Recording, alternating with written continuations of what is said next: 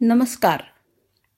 गोष्टीचं नाव आहे एक होतं माळीण गाव मंगळवार एकोणीस जुलै वीसशे चौदाची रात्र होती ती. दिवसभर पावसाची रिपरिप अंगावर घेऊन माळीण गाव रात्री गाढ झोपी गेलं होतं. पण त्याच दिवशी रात्री एवढी अतिवृष्टी झाली की गावातलं जीवनच संपुष्टात आलं. दिनांक तीस जुलै बुधवारची नुकतीच उजाडू लागलेली सकाळची वेळ. माळीण गावाच्या डोंगरात स्फोटासारखा आवाज झाला. मातीचा ढिगारा चिखल आणि उन्मळलेली झाडं अचानक खाली घसरून यायला लागली. डोंगर कोसळला आणि मातीच्या ढिगाऱ्याखाली मूळ गावातल्या चौऱ्याहत्तरपैकी चव्वेचाळीस घरं दाबली गेली. जवळजवळ संपूर्ण गाव क्षणार्धात गायब झालं. माळीण गाव पुणे जिल्ह्याच्या आंबेगाव तालुक्यातील एक आदिवासी गाव. भीमाशंकरपासून वीस किलोमीटर अंतरावरती. तिथे वसलेल्या ह्या गावामध्ये जेमतेम चौऱ्याहत्तर घरं गावची लोकसंख्या अवघी सातशे पंधरा. गावावर कोसळलेल्या डोंगरानं चव्वेचाळीस घरांचा घास घेतला.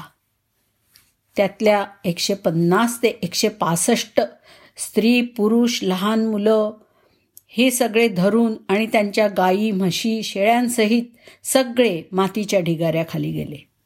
क्षणार्धात होत्याचं नव्हतं झालं सगळं. आहुपे मंचर ही एस टी बस रात्री आहुपे मुक्कामी होती. ही बस सकाळी अतिदुर्गम आदिवासी आहुपे हे मुक्कामाचं गाव सोडून साडेसात वाजेपर्यंत कोंढरे घाटापर्यंत पोचली. तिथं माळीण गावाचा थांबा होता. पण घाव कुठंच दृष्टीस पडेना. सर्वत्र फक्त चिखलच दिसत होता. आणि घावाच्या मागचा डोंगर? गेला कुठे तो? एस टी चालकाच्या छातीत धस्स झालं. माळीण गाव दरड कोसळल्यानं मातीच्या ढिगाऱ्यात गायब झाल्याचं त्याच्या लक्षात आलं. माळीण गाव परिसरामध्ये मोबाईल इंटरनेट सेवा पण उपलब्ध नसत्या नसल्यामुळे तिथल्या घडामोडींची देवाणघेवाण करणारी एस टी हीच एकमेव बस सेवा होती. एस टी बस जिथं उभी होती त्या कोंढरे घाटाच्या फक्त वरच्या बाजूला मोबाईल रेंज असल्यामुळे बस चालकाने त्वरित त्याच्या मंचर इथल्या भावाला आणि भावानी लगेच भीमाशंकर सहकारी साखर कारखान्याला आणि कारखान्यानं तत्काळ प्रशासनाला ह्या दुर्घटनेची माहिती पोचवली. एकसारखा पाऊस अरुंद रस्ता वाहनांची आणि बघ्यांची गर्दी आणि इतर अनेक अडचणींना तोंड देत पुण्याहून एन डी आर एफ म्हणजे नॅशनल डिझास्टर रिस्पॉन्स फोर्स ची टीम चारशे जवान डॉक्टर्स आणि नर्सेससहित माळीण इथं दाखल झाली. अहोरात्र प्रयत्नांनी सहाव्या दिवस अखेर एकशे एकवीस मृतदेह बाहेर काढण्यात आले. सुरुवातीस नऊ जणांचे प्राण वाचवण्यात यश आलं होतं. डोंगर कोसळून एवढी मोठी क्षणार्धात झालेली जीवितहानीची राज्यातली ही पहिलीच दुर्घटना.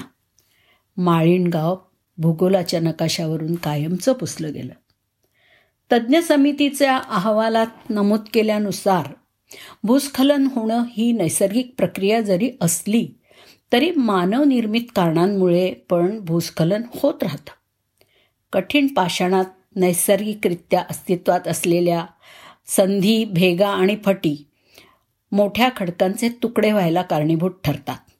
विशेषत अतिवृष्टीच्या कालावधीमध्ये खडकातल्या या भेगांमध्ये पाणी शिरून खडकांची झीज होत राहते. पाण्यामुळं त्यांचं वजन वाढतं आणि अशा प्रकारच्या भेगा विस्तारित होऊन खडकांचे तुकडे अलग व्हायला लागतात. आता अशा प्रकारचे खडक उतारी प्रदेशात घसरत जाऊन खालच्या बाजूला स्थिरावतात. यालाच आपण दरड कोसळणं म्हणतो. भूशास्त्रीय दृष्टिकोनातनं जांभा खडकाची अतिवृष्टीमुळे झीज होते आणि विघटन प्रक्रियेमुळे तयार झालेल्या जांभा खडकाच्या मातीचा चिखल होतो. अशा प्रकारची माती अगदी निसरडी असल्यामुळे उताराच्या बा घरांच्या बांधकामाच्या वजनानी खचते आणि घसरत राहते. त्याशिवाय मानवनिर्मित कारणांमध्ये उतारी भूभागाचं शेती आणि रस्त्यांसाठी सपाटीकरण करणं याचा प्रामुख्याने समावेश होतो. यामुळे उताराच्या प्रदेशावरून वाहून जाणारं पाणी सपाटीकरण केलेल्या भागामध्ये स्थिरावतं आणि ते मुरण्याच्या प्रक्रियेला सुरुवात होते. त्यामुळे जांभा खडकामध्ये विघटन प्रक्रिया वाढते आणि भुसभुशीत प्रस्तर ढासळतात. अतिवृष्टी डोंगर रांगांवर वाढतं अतिक्रमण डोंगरामधली खोदाई तसंच कमी होत असलेली झाडं ही दरड कोसळण्याची प्रमुख कारणं आहेत. यामध्ये पुन्हा एकदा निसर्गाला ओरबाडणं धोकादायक आहे हे अधोरेखित होत आहे धन्यवाद.